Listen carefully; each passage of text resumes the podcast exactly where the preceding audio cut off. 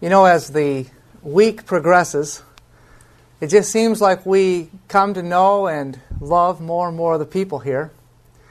You know, there's a certain, oh, uh, anxiety, I guess you feel when you come to a new place and you, you have these people, but you don't really know them.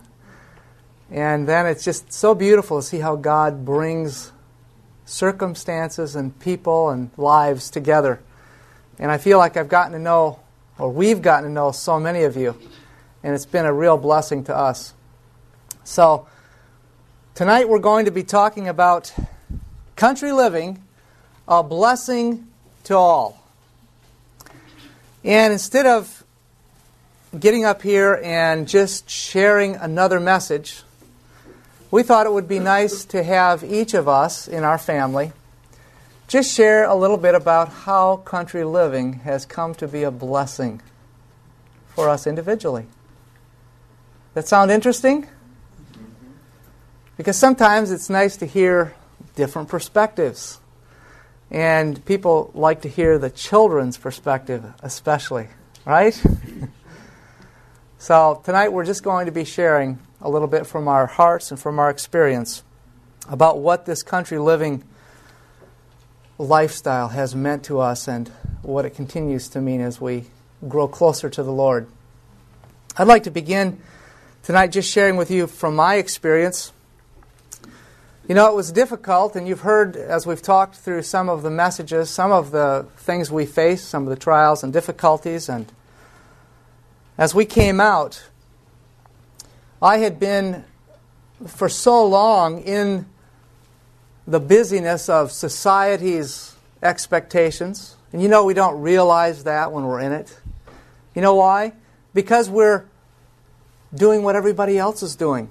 It's not until God allows us to pull back. Have you ever wondered why Jesus' ministry was from the mountain to what? from the mountain to the multitude, and then where did he go? Back to the mountain. Back to the mountain. Did you know that that's what Enoch did? From the mountain to the multitude and back to the mountain. And it's interesting that all of God's great leaders have had that experience.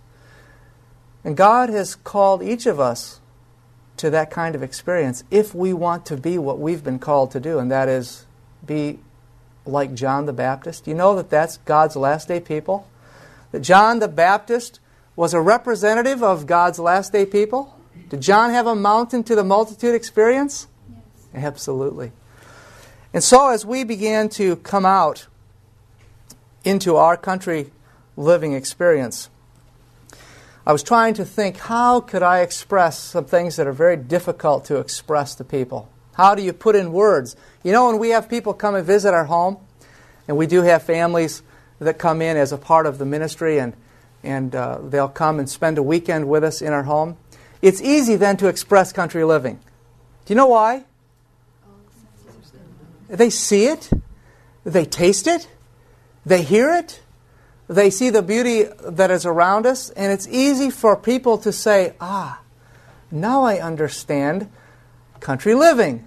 Now I see what you mean when you say that there's a difference between living a city lifestyle in a country setting and living a country lifestyle in a country setting. But you know, it's sometimes hard to do that from a pulpit and express this. But I want to just share a little bit tonight for my part of this message, a little story that happened very shortly after we came to Montana, after we found ourselves there. I had my chainsaw and I was out cutting some wood on our property, clearing the ground and taking care of some things that, that needed to be for the, the building project. And I was out there cutting, and I can't say that that's something that I had been doing in my previous work at the hospital on a daily basis, so I felt myself tiring out. And so I turned the chainsaw off and I sat down there. It had snowed very lightly. And I sat down there in the snow.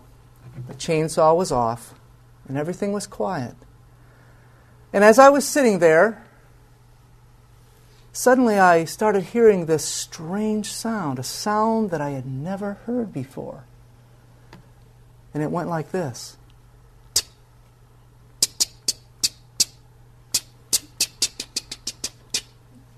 I said, What is that? I could hear it. It seemed like it was all around me. And it seemed like it was getting louder, and I didn't know what was happening. And so I, I started tuning my ears to what is this? And suddenly I looked down at my coat, and it was snowflakes hitting my coat. And I said, Lord, oh Lord, I've never heard quietness like this before. I never knew that there was a sound of snowflakes hitting a coat. Why, friends? Because I had never been in that kind of quietness before. And just as I was sitting there awed by this thought, I heard this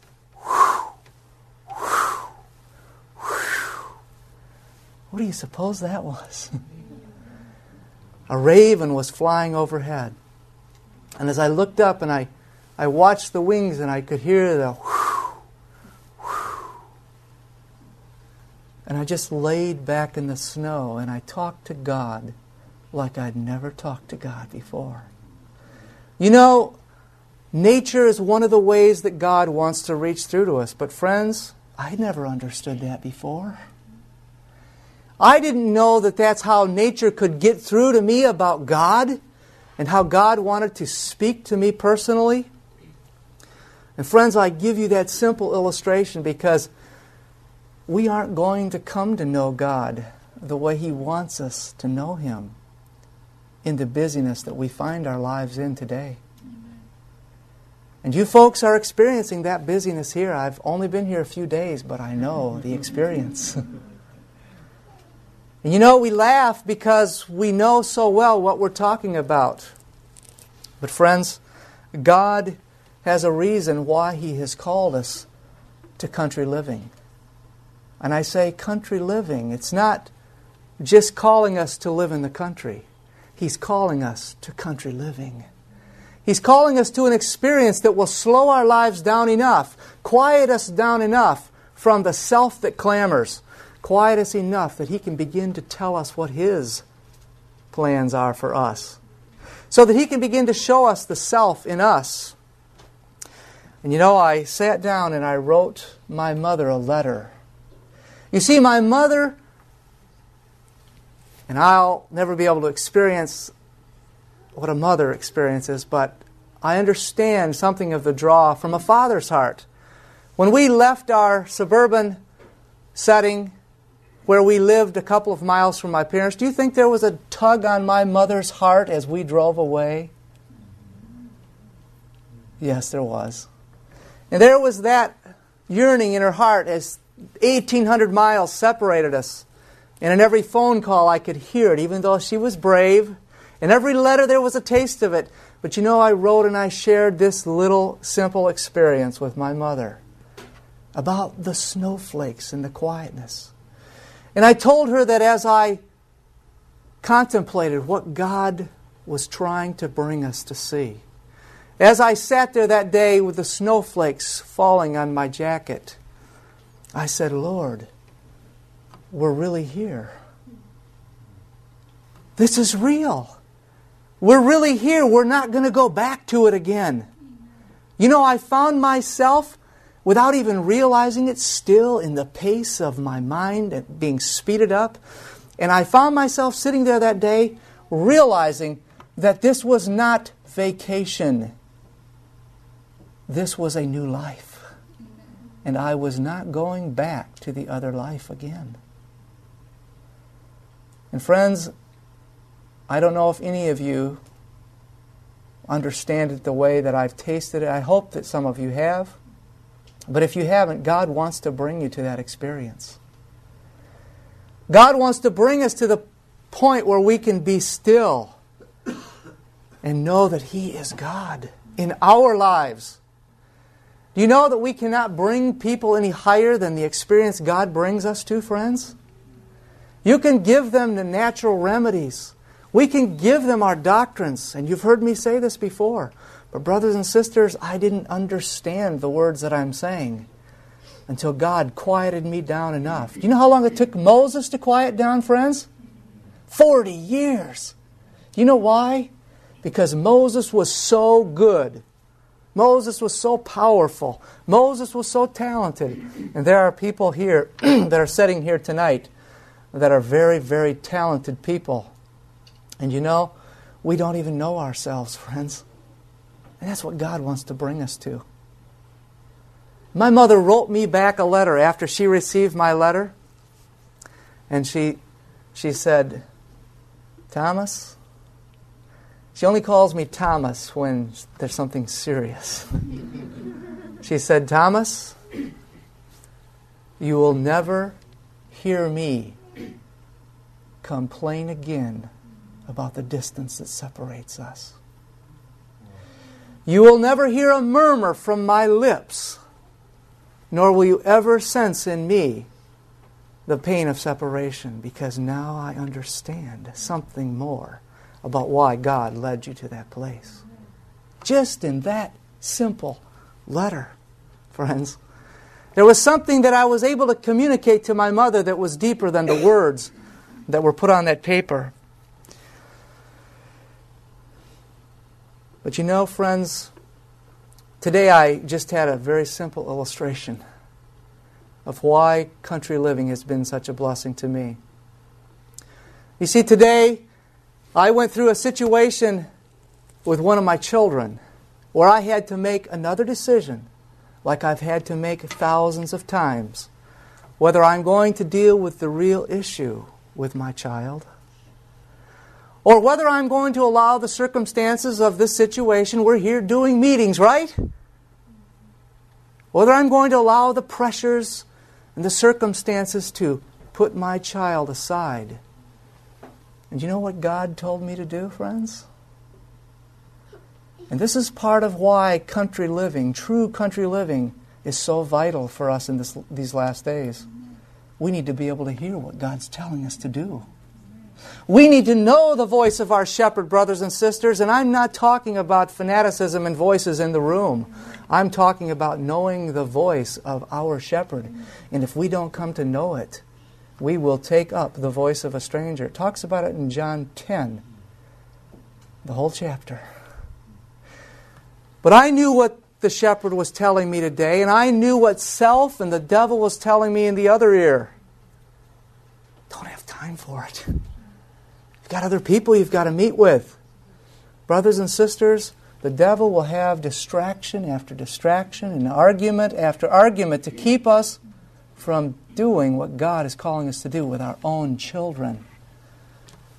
And friends, I did not turn away from that call from God because I have learned that one of the greatest blessings in country living is coming to know the true characters of my own children coming to recognize the weaknesses in their characters, reflected many times from the weakness of whose? My character and my wife's character. And God has shown us over and over that we need to take time to invest the time in our young ones if we ever expect them to be in the kingdom of God. I did not turn away from the call to my heart today, friends. I could have. I have before. But one of the things that God has helped me, the blessing to see in country living, is that that is my first work. There are many of you out here today who have children and grandchildren, and you would say that you want to see them in the kingdom of God, would you not? You would say that there's nothing more important to you, but, brothers and sisters, I know that many of you here today are not practicing what you preach with your lips. And I don't say that to be hard on you, but you have been consumed by other people's agendas. You have been consumed by other people's problems. And one of the blessings of country living, if we come to know why God leads us to it, is that we see that this is our mission field. It isn't just saying this is our mission field, it is our mission field. And if I walk away from the problem that I had to face today with my child, I have no business coming into the pulpit tonight and talking to you.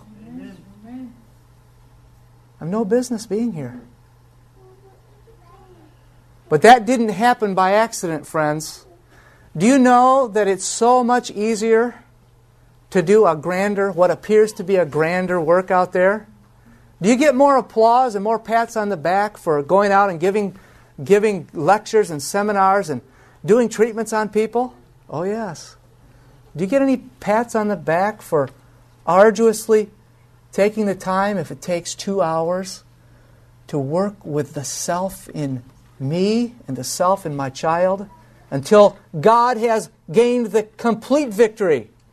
You get many pats on the back for that, friends? And those of you that are grandparents here, are you working with your children and your grandchildren in such a way that you're encouraging that process? Or are we so consumed with everything out there that we don't have time? You see, the blessing of country living for me has not just been to see myself. You know, it's painful to see self, friends. It's painful. It makes you want to run back and give Bible studies.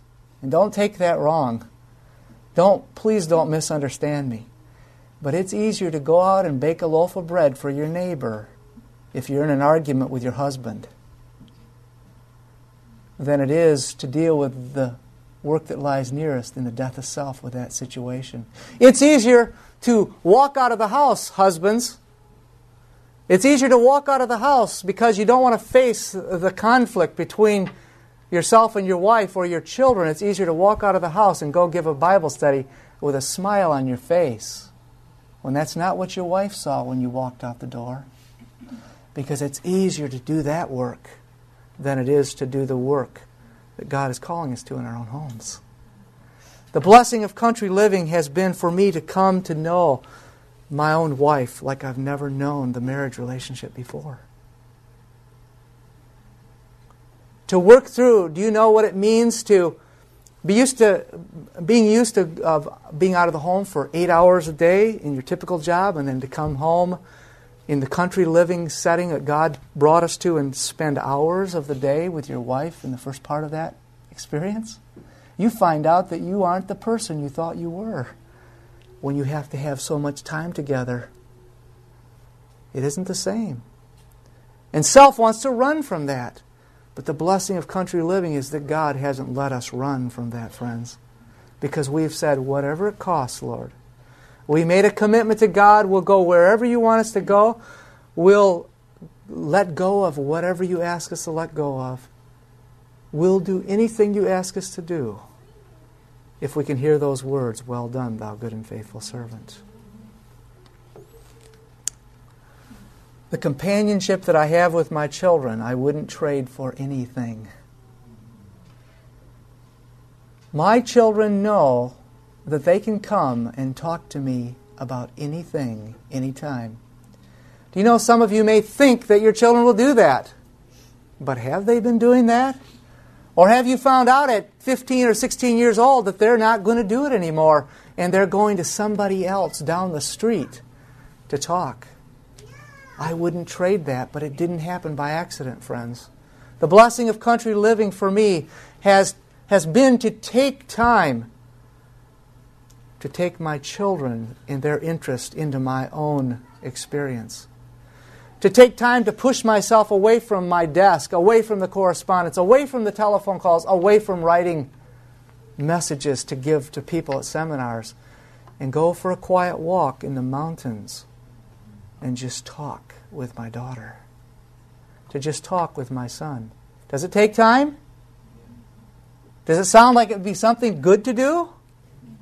But does it cost what appears to be a sacrifice? It may not appear that way in a meeting like we're sitting in tonight, but I'll tell you there have been many times that I could have been at my desk all day long if God hadn't called me away to the needs of my children.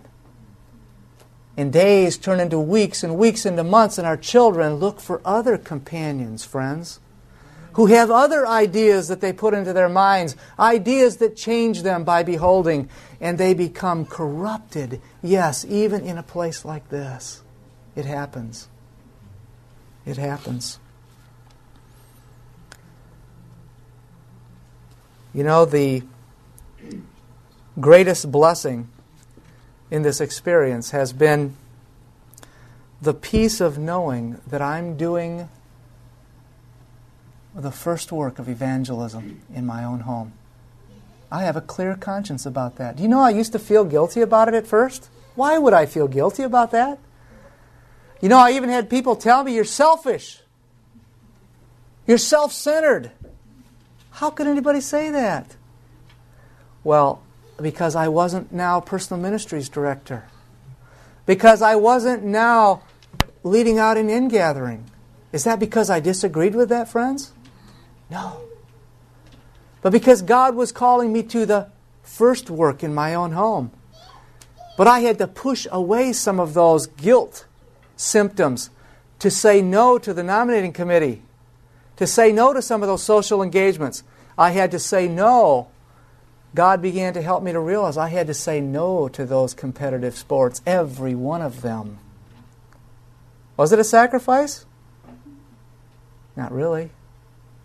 Not for what I found in the peace of knowing I was doing the honest work of evangelism in my own home and family.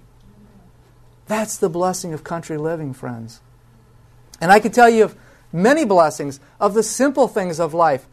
The, the blessing of looking forward to going home on Sunday morning and getting back into the routine of splitting wood for our wood cook stove every morning at 7:30.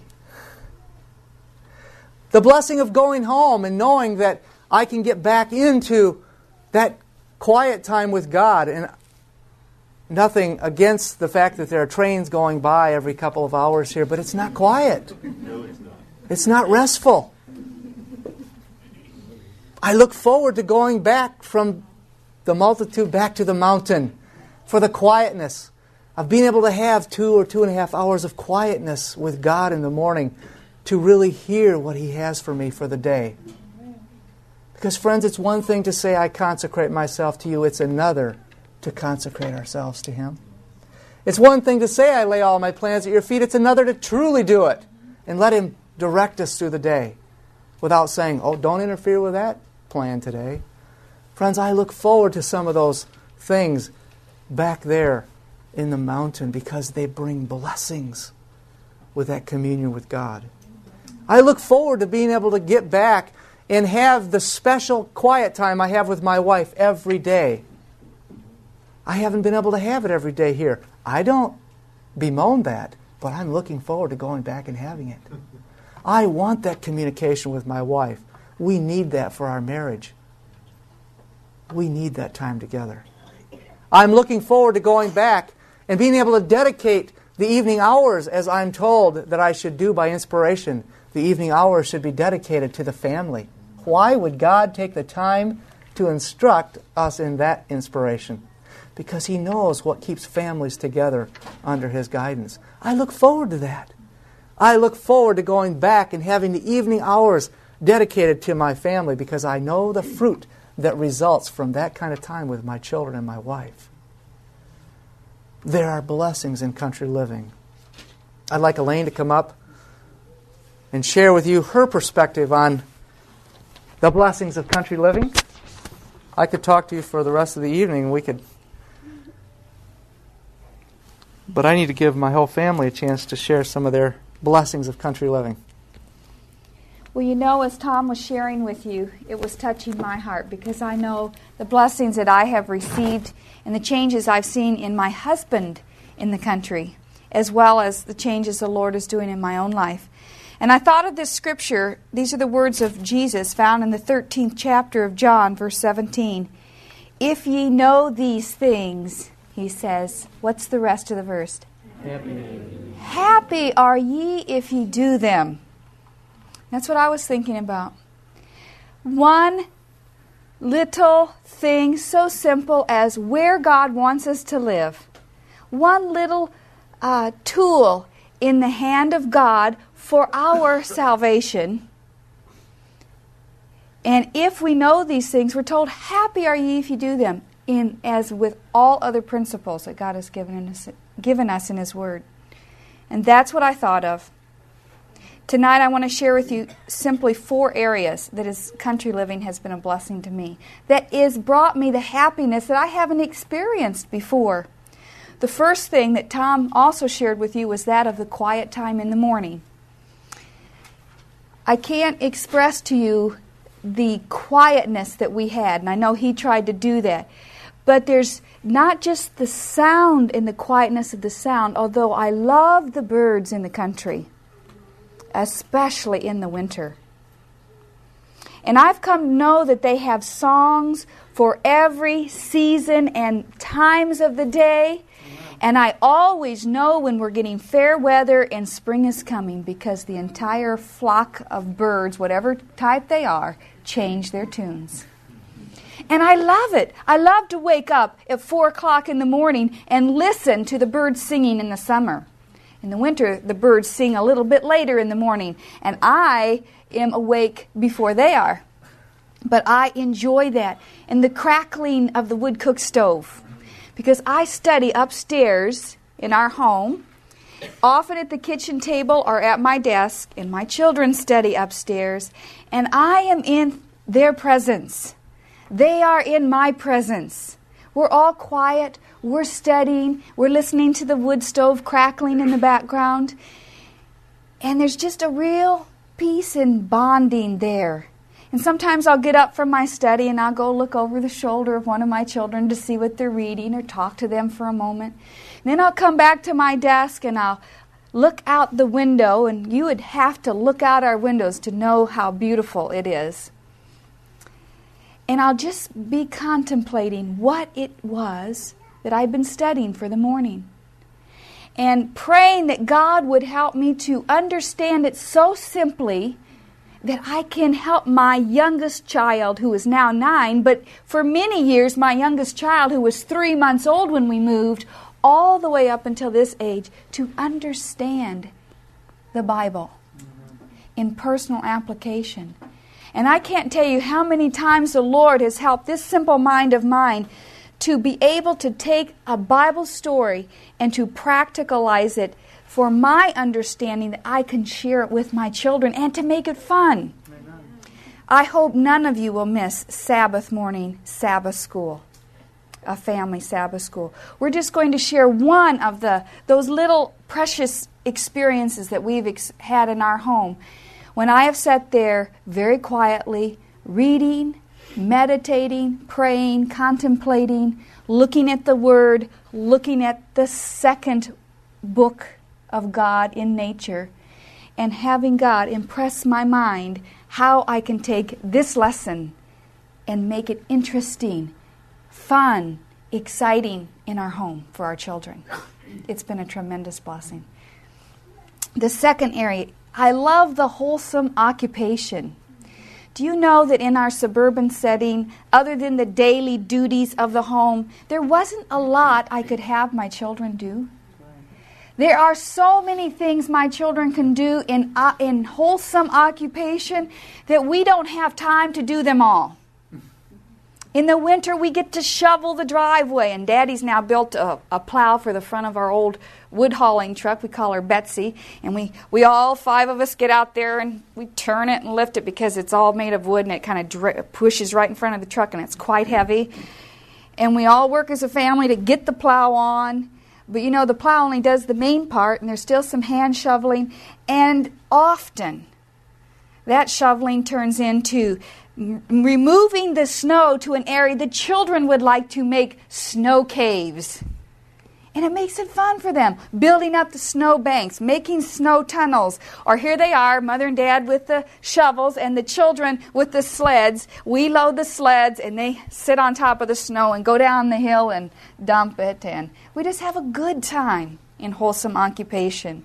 Wood gathering, gardening, carving out flower gardens out of very uh, rough woods.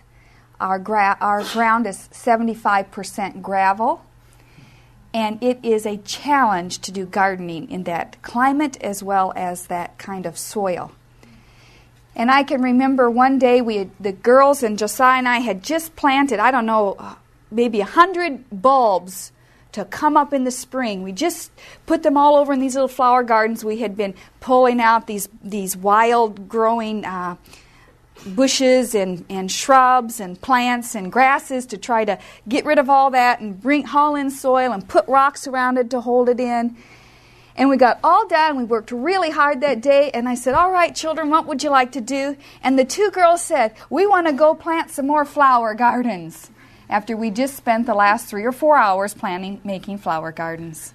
They had such a good time. So much wholesome occupation, canning, uh, learning how to work with fruit trees in a very harsh climate is a challenge. Enjoying the wildlife that comes. The third area is the simplicity of the life. Many people have not understood how we have simplified our lives when we have left our power, many appliances, conveniences, and all the other things society says make our lives simpler that in reality complicate them tremendously. We do have power, my husband reminded me. I mean, when we first moved out, we did not have conventional power. We only had uh, power when we turned the generator on. We'd store a little bit of that power. So we ran 12 volt lights. And it wasn't uncommon the first few years we were there that in the evening, those long winter evenings that I particularly enjoy, that we either had our family time by candlelight or kerosene lamp. And it just made it, I, I call it a cozy feeling. We still enjoy that, those long winter evenings, even though we have uh, a little bit uh, more updated power system. We have more power we can pull in. We have regular lights and, and electrical outlets that will work when you plug something in now. Um, it's just really a blessing to sit there in the evening because in as far north as we live, the sun sets about 4:30 in the winter. And there we can just enjoy one another sitting on the couches, reading a story. Maybe the girls and I are sewing as father reads, or maybe we're talking about some of our plans for the summer. You know, in the winter, we're making summer plans. In the summer, we're looking forward to the winter things and making those plans. And it's just really been a blessing to me, the simplicity of the life. Not that it's easy, but that it's enjoyable because it keeps us together. It helps us to enjoy things that are simple in God's way and not so many complex things that man has created. I also enjoy the picnics, the spontaneous picnics that we have. We have now in our backyard, if you've seen our picture album, a little pond. And it's not uncommon that about 2:30 mother or one of the children or father sometimes will say, "Let's have a picnic today." And all we have to do is to take the food we were going to eat at our three o'clock meal and take it outside and sit around the pond and eat it. And it's so relaxing. Before, it was a major ordeal to have to get everything ready and try to drive to a place that was picturesque and quiet to have a picnic. It became, you know, a very um, difficult, or maybe not so difficult, but wasn't simple. I mean, we could walk out of our house and sit in our backyard. And really, if you're in the, the suburban setting, you can enjoy some of those things too. But it's especially nice when it's very, very quiet around you and you don't hear all the things of the city life.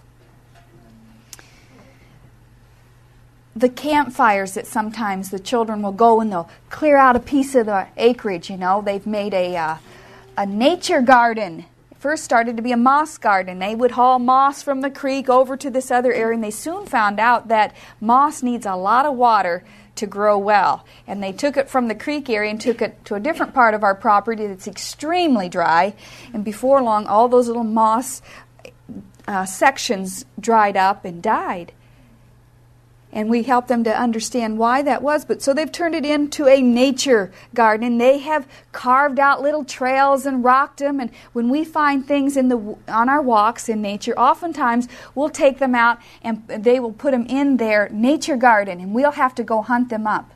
Broken or chewed off deer antlers and special rocks or special pieces of bark or an interesting piece of wood that we found on a walk or a hike and we bring it home and all through that little garden area and it still grows up with all the wild things in it but it's such so much fun and then sometimes they'll collect sticks and they'll say, Can we have a bonfire or a campfire tonight? Let's just have worship outside.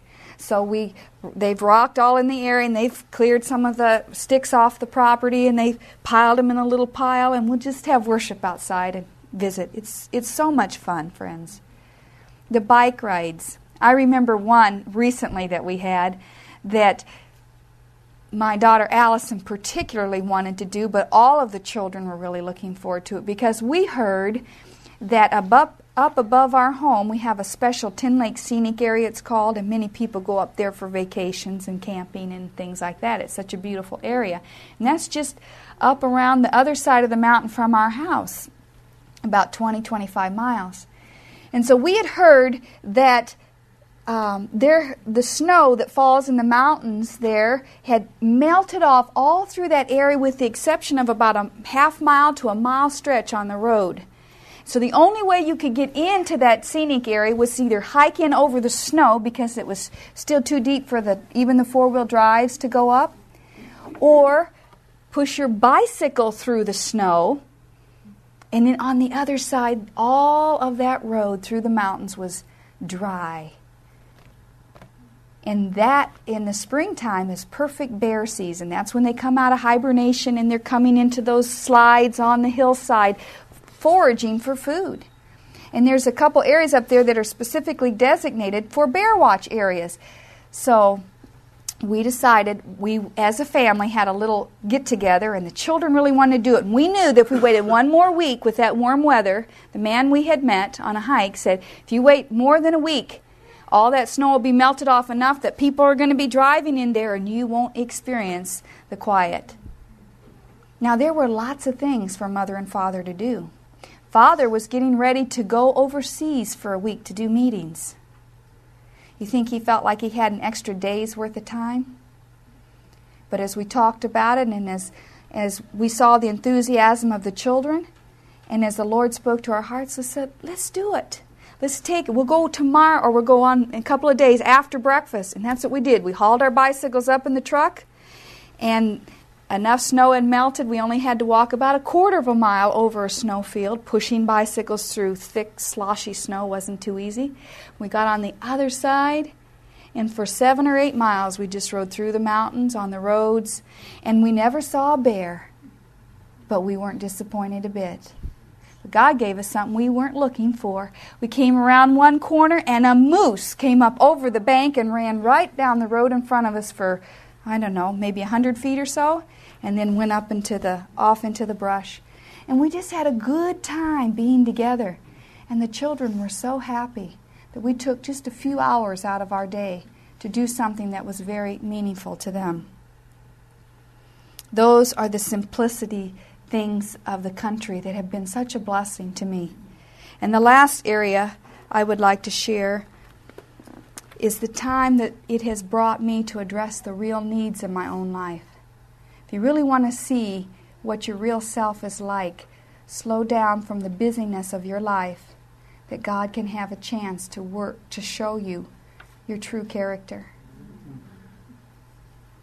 I have seen more need of a Savior in the last several years in the country than I had in my entire life before that because I just, my mind was so occupied and busy and thinking and planning and organizing that I didn't really have time to see what I was really like. And I love the time with my children and my husband. I see their needs, the things that make them happy, their strengths, and I see their weaknesses.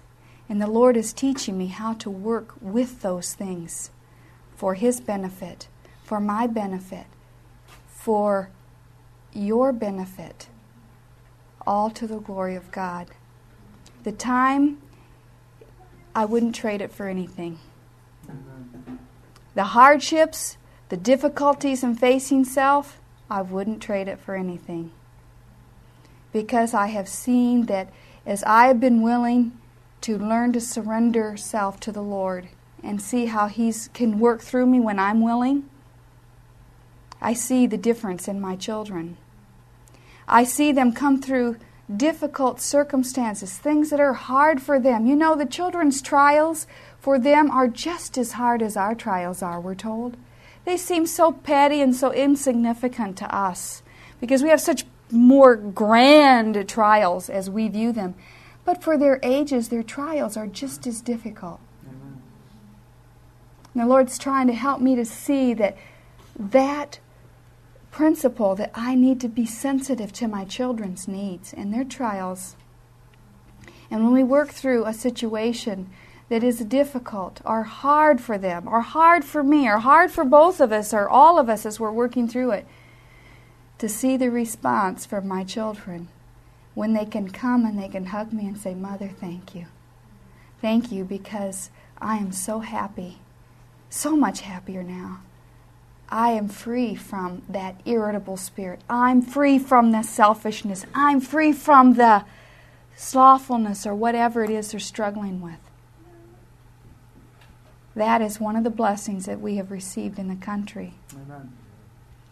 That I know for me, I would not have seen if we would have continued living the way we were living prior to this drastic change in our lives. And I praise the Lord for that. And I know He's got a greater work to do in our lives, in your lives, because He wants us fully, completely restored in His image.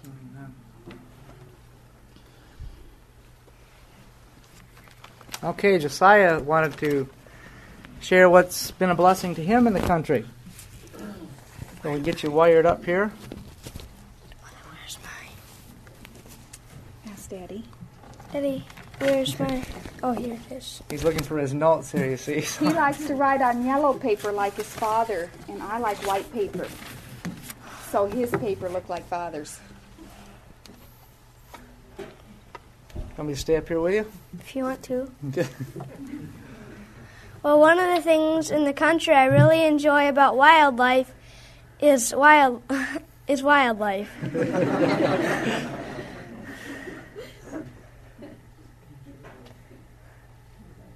I lost what I was saying. It's all right. It's all right. You want to share with them about the uh, feeding of the deer?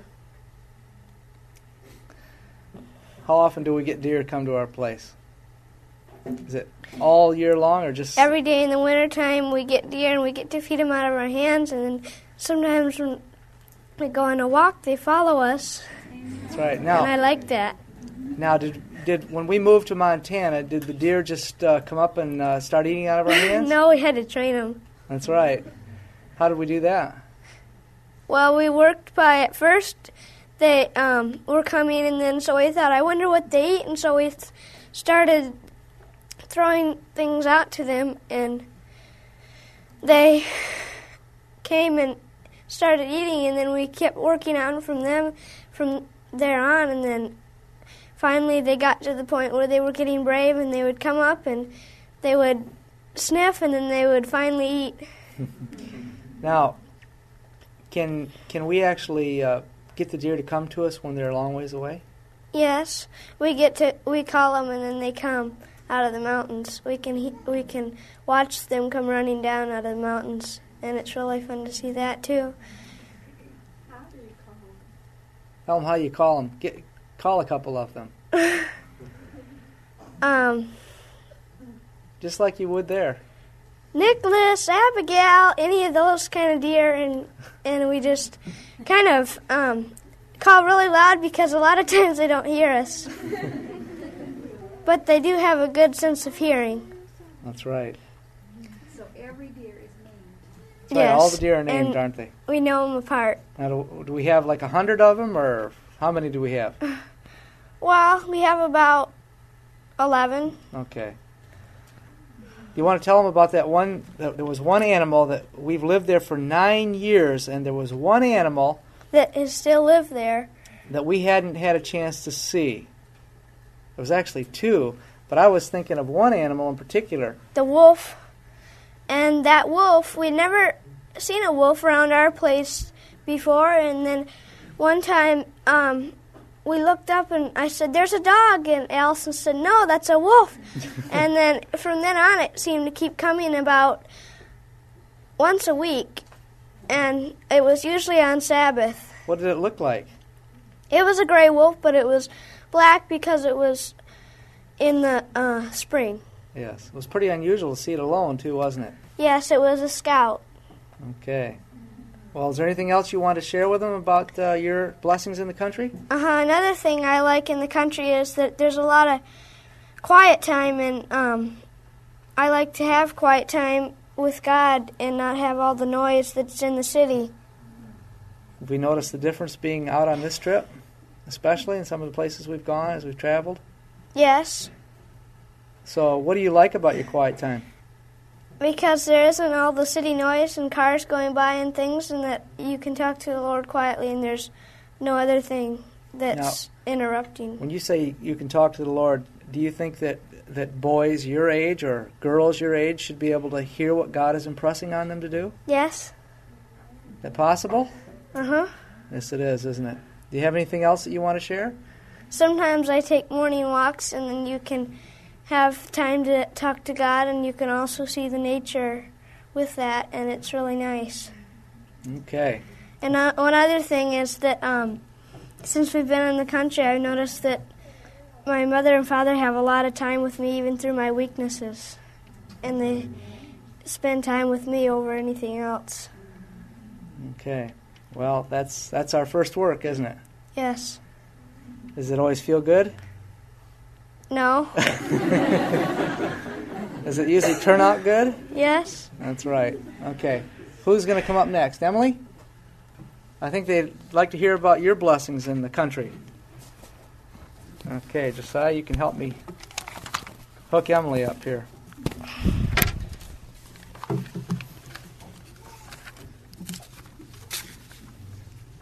I'm sure this uh, will create some static noise on these uh, videos, but it's all right. Thank you, Josiah. I'll get that.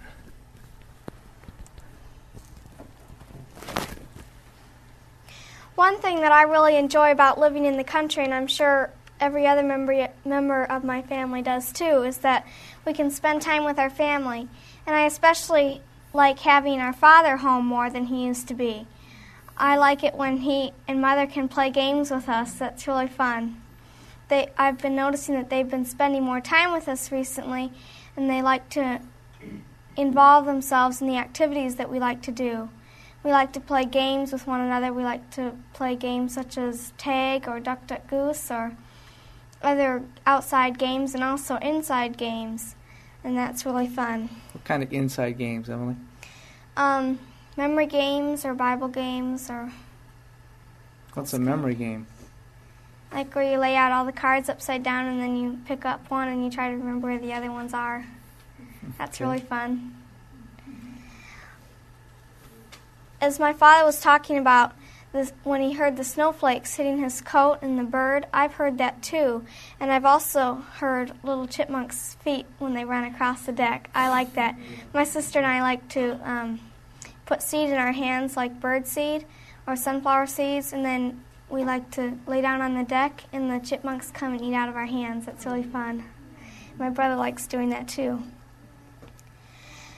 We are told that when Jesus came to this earth, he had a secluded home in the Galilean hills and that he took the early morning hours to spend with his heavenly Father. So we're that's his ex- his example is for us, so that means we're supposed to take the early morning hours to spend with our heavenly Father too, and we should be willing to listen to his voice. Did you have a question? Yeah. No, I haven't tried that. All right, maybe maybe that's something you can try when you get back. yes. The chipmunk, uh, the thin air trick. okay. Now, Emily, can I ask you a question? Sure. Is that all right? Sure. Okay. What What do you do in your quiet time in the morning? What are you studying now? Um, right now I was reading through um, I was reading through life sketches and reading about Ellen White's life and usually I pick out a principle or two that I've read during the morning, and then I try to think about that through the day and apply that. And sometimes I write down things that I read, and then I put them up on the bulletin board or something for our family to remember different principles, and I also mark them in my book. Now, is it possible for for you to uh, to actually apply these principles through the day, or is this just something that you memorize, like you memorize a verse in the Bible, and then that you can say it, but doesn't change your life? No, they can be applied through the day. Can you think of anything that, that you've applied recently that you've read? Um, These oft- aren't in our notes, by the way. So oftentimes I'll read the verse in the morning. Whatsoever thine hand findeth to do, do it with thy might. And so through the day, I try to think about that verse and try to do things with all my might as unto the Lord. Well, that's a good uh, practical illustration. You think of anything you've done recently that you uh, didn't really feel like that you did as unto the Lord? Um, when I was folding the clothes once, I didn't get something folded neatly, and I thought that nobody would notice, and so I just was going to quickly put it away. But then I had the thought to take it back out of the drawer and fold it neatly, so I did that. And I felt much more happy after that. Amen. Anything else, Emily, you want to share? No, I kind of pulled you away from your notes here. That's fine. Okay, Allison. I know the story Allison's going to share. That's a that's a fun one. Okay, Emily, you want to help me uh, wire Allison up? Right. Yes, it it always helps after doing these kind of things. Uh, it's probably good for, for me to say, or one of us to say that the things they're sharing with you are not things that we have pre programmed them to share. These are their particular thoughts and uh, the things that they wanted to share. I never get tired of living in the country. That's something people have asked me more than on one occasion. Do you ever wish you could live in the city and be close to all your friends and um, just live the kind of lifestyle that's the city lifestyle? And my answer is always no, because that comes from my heart. I'd never want to have any other way.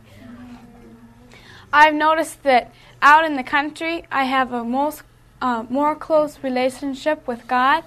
It's easier to keep in communion. I'm not just talking about when you're having your study, personal study, or anything like that, but all through the day, keeping a connection with Christ Amen. instead of um, I've noticed when we go to town or something, it's much harder. There's so many things that draw your mind off. But when you're out in the country, the things that are around you naturally draw you to God. Hmm. One morning, it was Sabbath morning. This happened a few months ago. I was taking a walk and I was having a really good time with the Lord, and um, I was going on this old trail, or it was kind of an old logging road that kind of turned into a trail, and all of a sudden I noticed 30 feet in front of me was a bear. And I'd always wanted to see a bear, or for a while I'd wanted to see a bear. And it was like stunning because finally I got my dream come true. You know, I was wondering what would ever happen if I saw a bear. You can always say, oh, I wouldn't be afraid, or I'd be horrified, or, you know, you always know what you think you'd be like. but when you see a bear, you really know what you're going to be like when you're all alone. And I was standing there and I experienced no fear. And I knew that God was with me, and He was just eating, and then He looked at me, and then I was able to watch Him for about five minutes. And I'm still here. he just meandered off into the woods, and then I went home and could hardly contain myself, waiting for Sabbath school to tell the story. And I was so excited, and the most important thing to me was that God was with me, and that's why I wasn't afraid because I can remember when I was in the city, I would scream if I saw Daddy Longleg. I mean, I would. I can remember running to the door, the back door, and banging on it, and telling Mother, "Let me in! And Daddy Longleg's chasing me." and Mother reminded me I was afraid of ants too, so I suppose I was afraid about every bug. But God has been working with me on um, fear, not being afraid of the dark, not being afraid of animals. I have no fear of that any longer. Trusting in God is something that can be applied to everything in our life, even through the trials that we have. We can learn to trust in God that He will carry us through and not have to go back to our own selfish way of doing things. And that lesson was brought to me through seeing the bear, knowing that I could put my dependency on God. Even though that seemed like a big thing, even in the small things, it's easier to let ourselves go sometimes than when we really sense our need of God. Mm. If we don't, if we think that we're pretty good and we can do it in our own strength, we tend to um, let go of Christ. But when there's a bear in front of you, you tend to uh, make sure that you have a close relationship with God. So that was an important lesson that I learned. Another thing that I have noticed that since we've lived in the country, we have a lot of family time together. Our family does a lot of things together. And that's been a real joy in our home to be able to work together in the gardens. I love gardening and canning. And um, as we help our parents with the work that is around our home, and then in the evenings, they have time to spend with us and enjoyable things such as taking a walk together or a bike ride or just talking about whatever we want to talk about together. And that's been a real bonding of ourselves to our parents and the parents to us, and a bonding of our hearts to, to God. Can I inject something Sure. here? You know, parents, just a little thought here that has been so valuable to us. Our attitude, our enthusiasm is what is depicted in our children. If they see us around the home working with a cheerful attitude, do you know they pick that up? If they see us enjoying the work that, that we need to do, they enjoy the work. Our work in our home is cheerfully done. Does that mean we like everything we do? Well, there's things that I don't particularly like, but the Lord is showing us that our attitude pervades our children and it comes back and reflects back and forth. Sometimes we just go hiking together, or I really like biking, or canoeing. I love to canoe, and we have a lake about three miles away, and everything's just pretty much right out our back door. And that's been a real blessing to be able to have time with our family and a close relationship with Christ. And so I would never want it any other way. Well, in closing, I'd like my family to come up and we'll sing a song taken from Isaiah 40 11. Do you believe that promise? Shall we kneel together as we pray? Father in heaven, we know that your promises are never failing, and yet how weak and vacillating we are as a people. Lord, we thank you that you have promised to never leave us nor forsake us. Yet, Lord, we want to learn how to stop leaving you and forsaking you. As parents, we want to learn how to stop leaving and forsaking our children. And Lord, we just ask that you will continue to impress upon our hearts the work that you're calling us to. That it's the highest work. That our marriages and our families can become a living testimony to the power of your gospel. That the people who come in contact with us, wherever we might be, would say, I want that kind of Savior. I want that kind of gospel. I want to know that kind of religion. Oh Lord, that our testimony would be a reflection of the loveliness and the character of Jesus by the decisions we continue to make. In Jesus' name we pray. Amen. This media was brought to you by Audioverse, a website dedicated to spreading God's Word through free sermon audio and much more. If you would like to know more about Audioverse, or if you would like to listen to more sermons, please visit www.audioverse.org.